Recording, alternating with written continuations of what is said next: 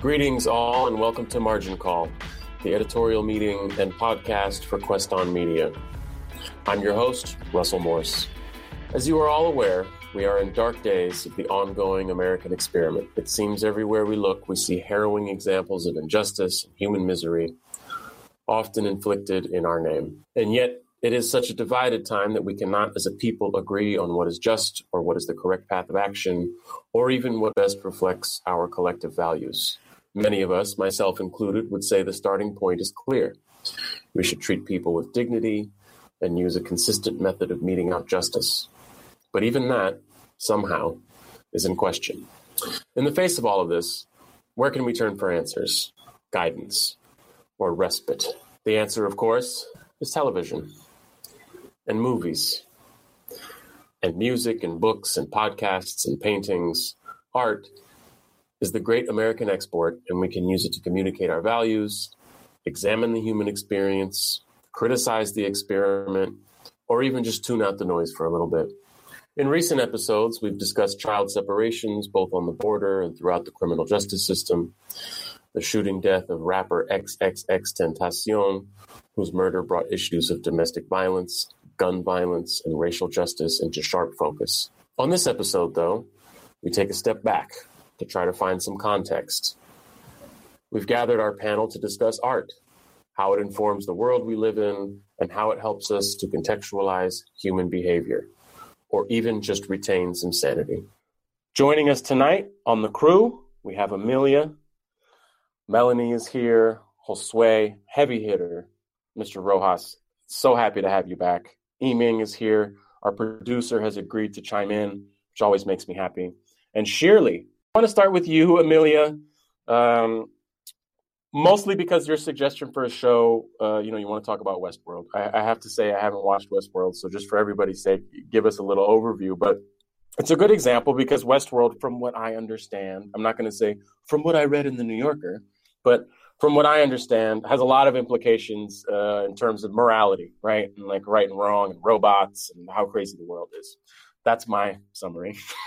you can obviously do a much better job. Uh, please unmute yourself uh, and give us a little little primer into you know what is Westworld, uh, and then you know how does it help us to make sense out of uh, the world that we live in today yeah, Westworld. How do I describe Westworld? And as you were sharing the introduction, I was reflecting on where I escape in the media. apparently, I escaped to a, one of the most violent um, TV shows, uh, which is t- terrifying. Um, but yeah, so basically, it's um, about these robots who are set on loops, and there are guests from the real world and they come in and it's like a big they call it like the park so they just come in and they can do whatever they want with the guests they can like and it's you know set there's many different worlds but like it's set in westworld which is like you know with cowboys and all the things. So the guests come in they can like shoot people do whatever and um no they can't be killed. Um but they're all like very rich so you have to pay a lot of money to be able to go to westworld. Um but it's about like five different storylines in each episode. What are people what are people going there for? Like is their motivation like I want to murder without consequences or like I want to have giant orgies? Like what I'm, I'm just like thinking all about of those, all of those things. Okay. Yeah. And no one watches you. No one sees like the stuff you do. You just go there and then you can leave and go back into your life. Is every person who's visiting like essentially like an incorrigible human who at every turn does exactly the wrong immoral thing? Or do we get mm. examples of we get examples of them, but uh of like different people. But mostly we look at the hosts, which are the robots. Uh, so what made you what made you choose Westworld? Like, what about it? Is it is it purely an escape for you? Does it help you to understand the world? Is there some kind of like inherent criticism of you know who we are as people or where we are in the world today? What what what made you choose it? No, it was actually the first episode was so good and so messed up that um, I felt like already addiction because I also just didn't understand it. But I think it really shows this idea of choice. That's based. I mean, it's about morality, but it's really about this idea of choice. And do people really have choices, or are they set in behaviors that they just repeat over and over again based on what they've experienced um, so it kind of unlocks that. So even though there are robots you know they obviously try to portray them as human beings um, with their own kind of consciousness in a sense. So it's really looking at you know do people really make choices? Are they actually making these decisions or are these just consequences of their behaviors that they're just repeating over and over again is the value of this show for you to just like get out of your life and trip out on some art? Or is there like is there some social resonance here? Are you thinking about like who would i be in this situation? Or are you seeing any reflections of our world today in this in this show? Well first of all i probably couldn't afford to go to westworld. So i wouldn't even be there. But um at the end of season one um there's this really interesting moment where like the robot is like she or the bot like she thinks she's like free. But in reality it's like all her decisions are like already being made for her. Like without and she's seeing it in real time. Like she's seeing her thought process mirrored in like the computer. So i thought that was really interesting. And i'm kind of wondering if they do that in season two too which which amelia watched so she should know but i do not. I only know as far as season one. But i thought that was really interesting. And i just really it's it was interesting for me because like I'm I'm big on fantasy. I'm big on sci-fi, so it's kind of like this like intersection between the two a little bit, which I appreciated. Um, and it just it and it kind of weaves them back and forth through time too. So you're not really sure where you are at any given point during the show, and you kind of think you are, and then you're not, and you're just like, "Whoa, mind blown." Definitely not Game of Thrones, but it's definitely violent, definitely bloody, definitely hits all those marks, but it's definitely its own thing, which is probably why I appreciate it for what it was. I'm intrigued by this world. I was having a conversation with a friend today about like how entertainment has changed because I um, was sad about the disappearance of all these reality shows. Like I it was a reality show, and I was like, "This is so good. This is the future. This is what entertainment should be. Just like average people in really bizarre and contrived situations." Uh, Temptation Island, one of my favorite shows of all time. Uh, and now, right? Okay, so then the Temptation Island was so good. Can you think of a better premise than Temptation Island? Oh my God! You get couples who are ready to get married, put them on a separate island, flood them with attractive singles I mean, that's an episode of Westworld, right? We don't need prestige. No, naked and afraid. It is. It naked is. and afraid. Too. That too. Naked, yeah, I just want to see naked and afraid. I want to do Temptation Island Carnival. Like that would be awesome. Like then you'd really find out what how whether people can pass a test. Like just like, send them what? to a country that couples should never go to together if they want to stay couples, and then like, send them to Carnival. Hmm? Yeah, I like the idea of taking the show on the road, man. We could do Vegas, we could do New Orleans, Burning Man. Yeah, this is the kind of stuff we need to pitch. Ibiza, right? Yeah, totally. I think Ibiza was the original Temptation Island.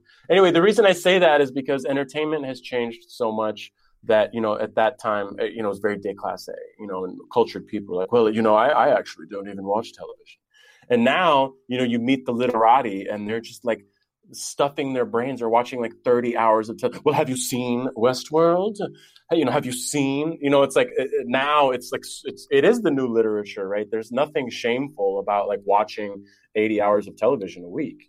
Uh, which is shocking to me. Even if it's quality, like I know these shows are good, so it's not like people turn off your television, but that's an ungodly amount of television to watch. And I don't, I'm not like my hand isn't on my hip and I'm not wagging my finger but it just occurs to me that like it's so good you know like there are other like science fiction implications here like fahrenheit 451 when they were setting books on fire like the fireman's wife hung out in her in her living room and one wall was a television which is basically what people have in their homes now and she just like watched other people living their lives and you know like i sometimes express a little bit of concern about the amount of television. It's like it's so good. It's like it's become a drug. I don't know how we're going to wean ourselves off of it. Um, I suppose that's an unrelated point. Uh, as, as long as we're still in the realm of science fiction, which I think a lot of these are actually science fiction, The Greatest Escape, my favorite genre. I'm very anti dragon and wizard, so I got to go with spaceships when, when choosing my fantasies. I know that's a controversial statement. Uh, but I want to I want to talk to you, Mel, because you mentioned one of my favorite shows. One of the shows that people are talking about today that I've actually seen, Rick and Morty, uh, which, you know, like my stoner cousin was like, "Hey, you seen Rick and Morty?" You know, five years ago. I was like, I don't know, three years ago or whatever. And I watched it, and it actually, legitimately blew my mind. Uh, so tell us, Mel, tell us a little bit about Rick and Morty, why you like it. We know you love robots in the future, so that answers that question. But you know, tell us a little bit about what Rick and Morty is and why you wanted to bring it here today. Well, well, robots aren't so much, you know, the main characters of this show, but like the reason I started watching Rick and Morty are based on Doc and and Marty, and so when I saw it, I was just like, "Oh, this is brilliant! Of course, they should have a have their own TV show, and it should be animated as well." And the fact that um, Rick is this drunken grandfather, just like a drunken version of Doc Brown. Um, from the very opening in the pilot, just his ticks and the way that he's um, th- that he's characterized by the actor is it's I don't know, it just hooks you immediately because you're like, what the hell is wrong with this guy? And his grandson is such a little he's just a little shit and he doesn't know how to do anything. So it's great how um, Rick, who's a mad scientist, takes his little grandson on all these different adventures around the universe, um, often having all kinds of really weird um, adventures with weird characters and um, it's all grounded with their family. They always start in a you know a Bart Simpson kind of household where you've got these you know the mother and the father and the the sister who are all really quirky in their own ways. And then you've got these two eccentric characters having these crazy crazy adventures um, sort of centering around it. So so yeah it's also I, I not like a particularly a loving i mean part of I think the reason that people love it so much is that he's like really irreverent at times, like cruel and cold in a but yeah. in a comedic yeah. way. Where like he's not taking his grandson on his adventures with him because he wants to be a loving grandfather and send, spend time with his son. You know, spoiler alert: he takes him on all these elaborate adventures throughout the universe and shifting you know, time space because he wants to get Mulan dipping sauce for chicken McNuggets. You know, you learn that like all these all these universes that he's destroyed, all these realities that he's warped and bent uh, all of these traumatic experiences that he's sent his grandson through were really just because they discontinued the Mulan dipping sauce for chicken nuggets. Spoiler, yeah, by the way, everybody. Yeah, and it's a perfectly good to go into another dimension, you know, for some dipping sauce.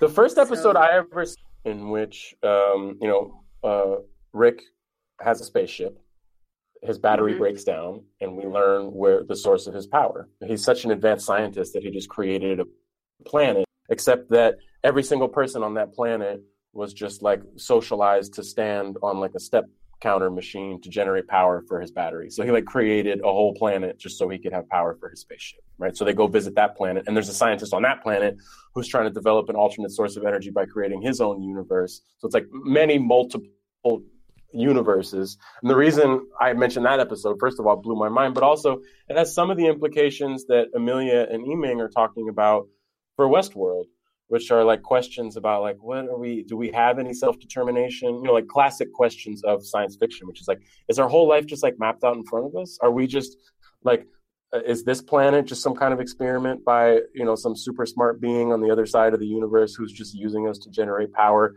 for their car battery the same way that you know the questions on westworld are like you know this woman apparently learns that her whole life has been mapped out and she thinks that she has self-determination. I mean there are lots of questions in there about god and everybody has their own answers to that question. Um, yeah. this is the, the thing about rick and morty is that rick and morty has pretty much rendered every other serious sci-fi obs- show obsolete. Because the thing is that everything that other shows, including Westworld, do for drama and the big questions in capital letters and who are we, who controls us, let's look at Anthony Hopkins looking serious for a second, is dismissed and taken care of and used as a gag. So, what happens if there are a million other yous and therefore you live in a life without consequence? They solve, they ask that question. What happens if you discover that your parents are robots instead of real people? They ask that question. And the whole thing, and I didn't like it at first because I was like, ah, comics for grown ups. I can't stand it. I don't like adult animation. Archer never made sense to me. Second, I didn't like those goddamn voices. But you know, after you watch three or four episodes of it, you realize that, first of all, just to get technical for a second, it, the one of the things that's changed in comedy is it used to be that you would have three jokes per page and you would have three plot twists per change and three specifically they're called reversals where you know you go in the opposite direction where you're expecting in rick and morty they do it once every 15 seconds. You can chart it. There will be a plot reversal every 15 seconds or a gag or something else every 15 seconds. There are only two points in the show when it doesn't do that. And the thing that's kind of amazing if you watch the whole thing and i'm going to go no spoiler on this is that it turns out to be a show that actually, when you watch it 74 times in a row, the way I do, you realize that it's actually dark as a motherfucker. But I don't just mean dark like dark funny. I mean dark like it gets closer to, I think, where some of the despair that we live in as a society right now actually is. And the thing about Rick, as much of an asshole as he is, is that in the end, and this is why Rick is really important, because you ask yourself, okay, this guy's an asshole. He's shitty to his son. He's a drunk. He's viewing some kind of green animated thing all the time. What is it that makes him worthwhile? Well, as you move through the show, he rejects every single false utopia that's presented his way. He's incapable of not seeing the truth about the world he's in. So if you're in a world in which it's all fantasy and like you think you're doing really well, but you're actually just feeding the chud like in the Matrix, he's the guy who says, I'm not willing to do this. And that's why he's actually a hero as opposed to a villain, is because as much as he lies and does all these things, we all, I mean, when you want to talk about like, okay, let's take Get Out, right? We all agree that we love Jordan Peele. We, we agree that he's amazing. Well, he just signed a deal with Amazon. They get we watch Amazon. Amazon forces me to critique what's happening in the culture. Amazon is like also designing facial recognition tech that they're now using in Orlando, Florida. Amazon is like the bad guys, and they just signed Jordan Peele on. Right? So all this stuff that we're talking about, you know, The Americans, my favorite show ever, they hired Oliver North as, I'm sure, a super well paid consultant to talk to them about what he knows about spying. That guy now is head of the NRA. Let's leave out Iran Contra. So, what I love about Rick and Morty, isn't it great that you gave me the mic and I won't shut up? But what I love about Rick and Morty. Absolutely, Shirley. Is this is why we would love you. Is that Rick and Morty is the Matrix here, you want to know what the Matrix looks like? It looks like this. You want to know what the Matrix looks like? It looks like this. Every episode is a new exploration of what the Matrix looks like. And when once every 22 episodes or 12 episodes or whatever, they decide to give you an emotion, and you guys who are fans of the show know exactly what I'm talking about, right? With the ones where they, where they play songs, where they all of a sudden this super super fast paced show. Usually, a, usually a blonde redhead song. I know, right? It's really when I hate the music. They, they know how to choose them. There might be a Mazzy Star in there too. They just choose like the saddest, slowest '90s singers to really no. barbecue your soul at the right moment. Yeah, yeah. No, the music is just. Oh, but anyway, but it works. So it's like you know, Stephen King had this line where he said that um, horror invites you to touch the body under to hut to touch a body under a blanket and you touch it here, you touch it here, you let him take your hand and guide you, and the body is you. I feel like that's what Rick and Morty does. Rick and Morty lets you touch this blanket, body under a blanket, cracks jokes, and then reminds you that, by the way, the body is civilization and humanity as we know it. So that's why I like it. Boom! Boom! Shirley Abney breaking it down from Day FA. Can you tell he feels really bad about what he said? Forget before? everything I ever said about think twice before you chime in. Uh, thanks to Shirley for that. I, I, fantastic breakdown of Rick and Morty. I never think about that show the same way again. Just I don't know how many other Rick and Morty viewers we have, but the episode where the blonde redhead song plays, the actual scene, what's happening while that song is playing, it's very slow, sad piano, is Morty is burying his own body from like an alternate timeline, oh, and he's just right. like you see his eyes he's just like digging one. a hole, like rolling his own little child body into it and putting the dirt on top of it. It's so unconscionably dark. It's just like a level of darkness that's even darker than a truly dark show because it's supposed to be kind of a laugh fest. And then, just like she says, they hit the brakes right at the last minute and like make you listen to an entire blonde redhead song while a, you know an eight year old boy puts dirt on his own body. Dark We get dark. Well, there's also there's also one way to link this back to Westworld is when Beth uh, doesn't know if she's a clone or not, and it's kind of like the way the Westworld is, where it's like you know you're slowly kind of figuring out if you like are real or not, and she's like not for sure at all.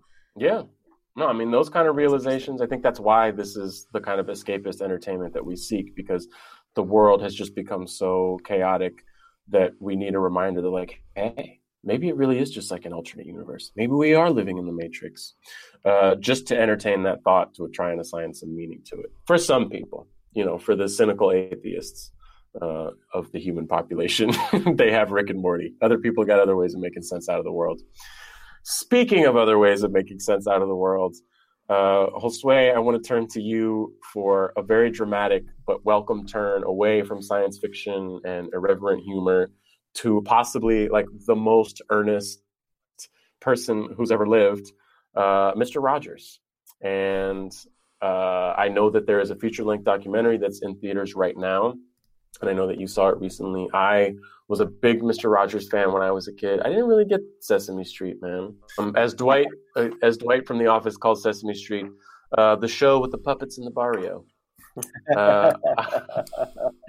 Uh, so I watched it, and I know who the characters are. But like as a young, young boy, uh, the place where I found like happiness and comfort, even in a home that was you know chaotic and in a world that didn't make any sense, was like really uh, uh, in the land of make believe with with Mr. Rogers. So I don't know if you had the same experience, Josue, but tell us a little bit about the film and and why you wanted to bring it on today.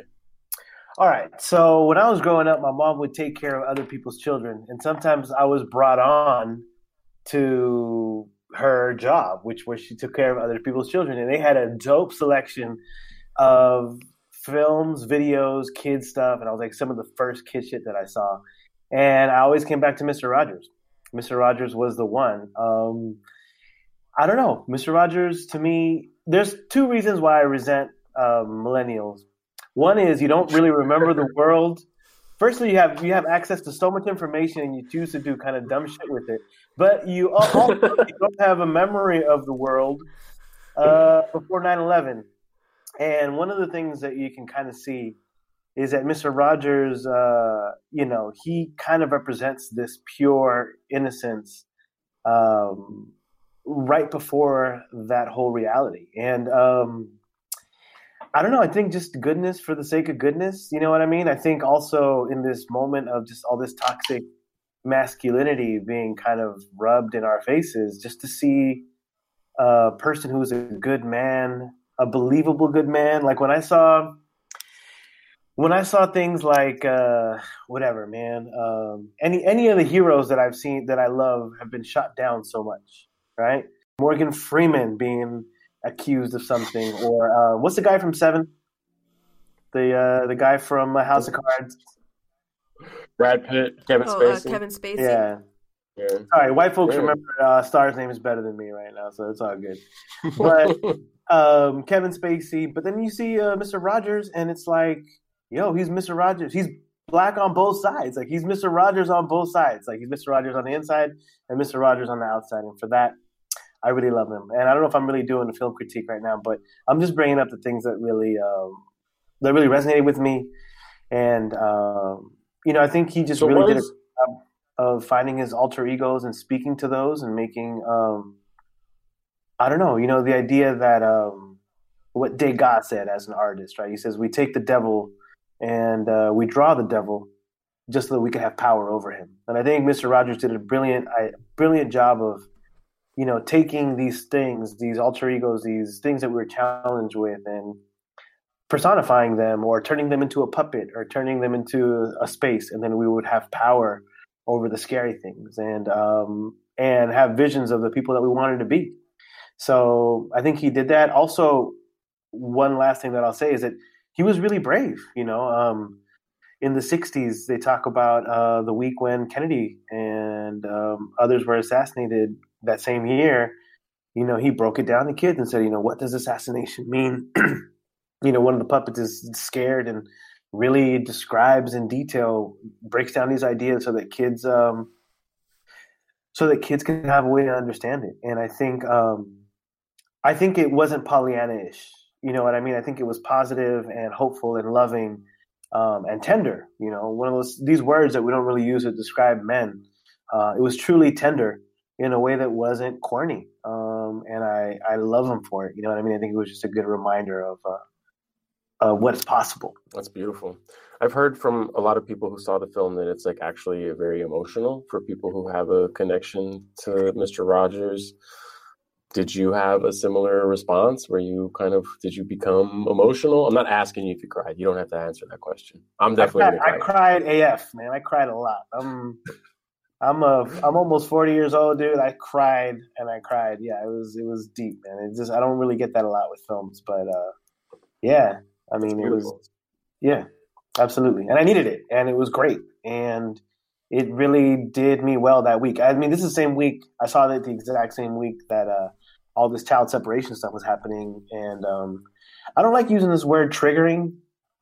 I mean, I was teaching, uh, I was doing some adjunct teaching at SF State, and people were triggered by deadlines and shit for their essays. I was like, are you serious?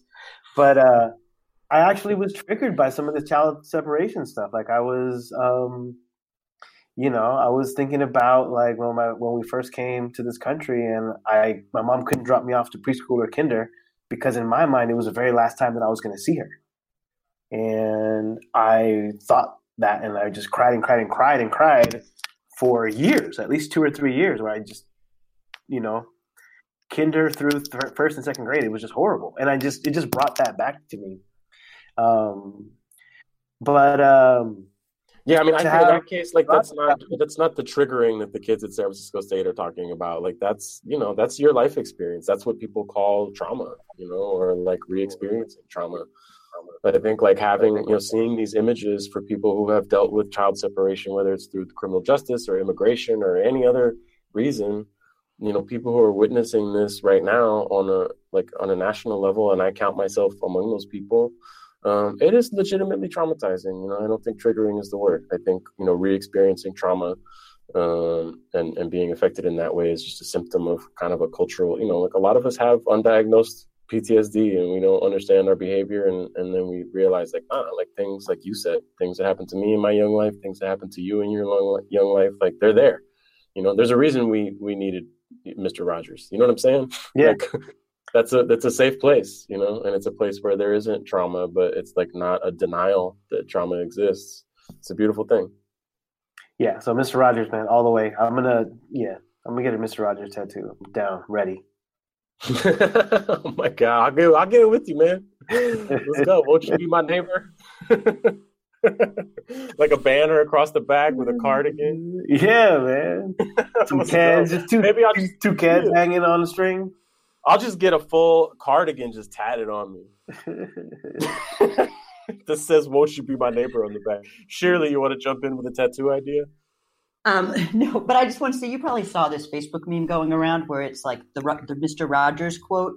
The way he did a show on, he mentioned he said the thing about disasters like earthquakes or fireplaces, there's always somebody helping, and you got to find the people helping. And honestly, that was how I got through all of this shit, you know, was that I'm not like a fighter. I can't, I'm not going to, the guerrillas wouldn't want me. I'd shoot myself in the face, you know? The understanding that all you need to do is go find the people that are helping and see if you can help them help is, is pretty much, I mean, Mr. Rogers is kind of the anti Trump, no? He's like the one, he says, Won't you be my neighbor? I mean, of course we're responding to it right now. And yeah, it was Mr. Rogers' advice that gave me a imperfect way of trying to face what's happening. And I guess for some of the people here, it's been how you guys have been trying to face what's been happening for a lot longer than just since Trump won. Yeah. It's well true. Said. I think that was that really resonated the idea of like who's doing something about it and how you know how can I just join them. Uh, exercise is just being really really powerful. Well, it's like that line in Star Wars, right? We're not going to win by the hating them. We're going to win by loving each other. Hmm. The new Star Wars that you guys have all seen, because right? Oh, you mean the clunker Solo, the one that killed the franchise? No, no, not Solo. oh. no, man, the one that had an Asian woman telling a black man right before she died, but didn't. the way we're going to win is by loving each other. Word. Oh, but wasn't she like really like badly friend zoned by that dude? And that was really what the storyline was, is that she was like in love with a guy who wasn't feeling her. so she was like willing to die, basically. She was willing to go full ISIS for this fool and not really for the Yep. revolution, but just because she was really trying to lay down with him. She was, but they always put the black person with the Asian person on TV because it's like, well, kind of. I've literally sense. never seen that happen before. Please name another example. John Legend. Uh, okay. Ah! John Legend. Is Chrissy Teigen Asian? Uh, I mean, I don't, I don't know. Are you using I'll- your eyes I'll- around it? I'll think of examples, but usually what they do is they it's too risky to put a black person and a white person together still sometimes for the blockbusters, but people will accept a black person and an Asian person. Or a black know. You, and a brown person. porn, uh, from what I understand, pornography, it's actually quite a big uh, subgenre. But I guess that's not really relevant here. Yeah, I'm thinking that pornography is different from um, stuff that has. Well, I was going to say stuff that has mar- toys marketing attached to it, but that's not true either. So, uh, Yeah, there's a lot of toys marketing in porn. That's Okay. a great line. I love that. Wait, was that Rogue One? That was Rogue One, right? Oh God, no, No. Okay, No, don't get no, all no, nerd no, no, army no. on me. Okay, I can ask a question about which Star Wars movie that line was in. That's my job. Um, Okay. Rogue One is the one where they all die at the end, right? Yeah, that one's epic Oh, because it was yeah. standalone. Yes, I love that one. That, That, was one the best actually one really so was far, the best one. All right, Sway. Sorry, what were you gonna say? No, I was just thinking Rogue One is really great because it was standalone. But I want to talk about another thing that the reason why I'm really excited about it is Atlanta season two. Each episode felt like a literary standalone. You didn't follow it. Um, they did this magical thing. Firstly, the whole thing is done in magical realism, and it's a hip hop magical realism, which me and Russell, you know, we tried. We delved in. Yo, we started that. Uh, yo, we started hip hop magical realism, 2001. Give me my So- check, childish Gambino. So I think uh, Danny Glover really turned it turned that idea into a successful, really good show. And here's some of the magic: half hour of storytelling, no, half hour of real time equals like two and a half, three hours of storytelling. It feels like a book in a half hour. I don't know how they did it. I mean, I don't know if anybody else wants to chime in, but He's a Atlanta- genius. He's a genius. He's really good at what he. He's really good at what he does. Storytelling, everything. I have never seen a horror movie in which I was more stressed out than trying to see if he was going to get that damn haircut. yes, the haircut, yes, Right? Right? yes, yes, so good. But I've never seen it. What's the haircut episode? Okay, so the guy goes to a haircut and everything happens but a haircut. Like eh, he he gets ran through. I mean, possible like theft and robbery and assault, battery and car wrecks and uh, traumatizing children and just uh, stealing food. It's just like the funniest shit ever. And you're like, is this dude ever gonna get his haircut? And um, have you ever just like had to overhear an annoying conversation because you're held hostage because you're wearing a, you know, a barber's cape and it's a little bit like that. And it's supposed to be therapeutic. Like a haircut is like, I think it's a pretty intimate contract between you and uh, and your barber. And um, I'm really lucky, man. I go, my barber's here in the Mission. He uh, he reminds me of Carlos Santana. He gives me like really fun, like shroomy spiritual advice. And um, I, I hit the lotto with haircut people.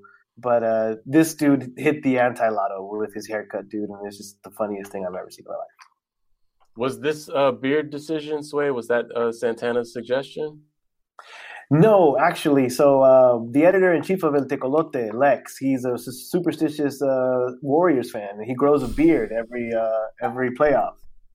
So uh, I was like, you know what? In solidarity, dude, I was like, fuck it. What what's it gonna hurt? Like I was just like, oh.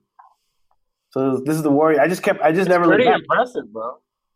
Thank it's a pretty impressive beard, you know, for our listeners. This dude's really, you almost got like the KD, you know, it's appropriate that it's Warriors because you got the little goat. He's like really, the wisdom's coming down.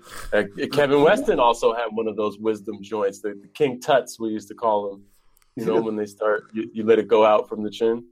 Looks good, man. You look very dignified, bro. You look like an artist right now. Thank you. Got the I'm in. I'm in admiration. Um, I wanna. We are somehow miraculously, inexplicably, exactly right on time. Uh, so I'm kind of hoping that Charlie shows up right now. He's like, "Hey, has a suggestion for what he wants to talk about, because then it would feel more like a regular Quest on podcast. But in which case, uh, you guys are incredible. You know, this is I had an idea to just have a conversation about uh, the art that we're enjoying and make connections in the world. And I, I couldn't have envisioned it going as well. I, I just feel like I learned so much. I have so many new shows I want to see. And the connection, it's almost like emotionally, I feel I might not be prepared to see the Mr. Rogers movie after this conversation. Even though I know it's important, you know. Uh, it was kind of like I went to go see Toy Story 3 with my brother, like the day of my dad, the day after my dad's funeral. And I was like, uh, I don't know, man. Like before we were going in there, I was like, I know this is going to be like really good, like probably in a therapeutic way, but like I'm just telling you, it's going to get heavy. My brother is not like an emotional person at all, and I just like cried everything all the time, you know. So I knew I wouldn't be able to like hold his hand as they all thought they were going to go into the incinerator and die. uh, but it was such an important moment because I was like really obviously sad about losing my dad, but I didn't have like a way to be sad about it. I didn't know how to access that sadness because you know we don't really teach men how to do that a lot of times. So I needed Toy Story three, man. You know, and maybe the sadness and trauma that I'm experiencing right now, watching families get separated and thinking about my own family separation, and uh, maybe I just need to spend some time with Mr. Rogers and um, you know shed some tears, and that will like bring me the healing that I need, uh, which is exactly what I wanted to talk about today. Uh, so thanks to all of you for being here. This was great. One of my favorite ever. No disrespect to any other podcast that we've had, but like legit, legit. One of my faves. Amelia, thanks for being here. It's always a pleasure to have you. Yiming, it's so nice when you chime in, Yiming, because we always think of you as this like ghost in the machine. And we're like, no, Yiming, don't talk. Uh, but then every time you chime in, it's like, oh my God, that was brilliant. It's exactly what we needed in that moment. That was so concise and so insightful. So uh, feel free let's let's loop you back in. Maybe that's on me. Uh, Josue, always a pleasure, my brother. It's good to see your face. Um, we're all going to see each other soon. Melanie, thanks for showing up, and Shirley, you made it once again an international podcast. Thanks to everybody. Thanks to our listeners who, right now, and I'm announcing it, are now called margin callers. All right, they needed a name, so thanks to all of our margin callers. Uh, Sway, Mel, Shirley, Yiming, Amelia, all of you guys, I love you. This is a great episode. Take care. Be well. Thanks for listening. See you soon.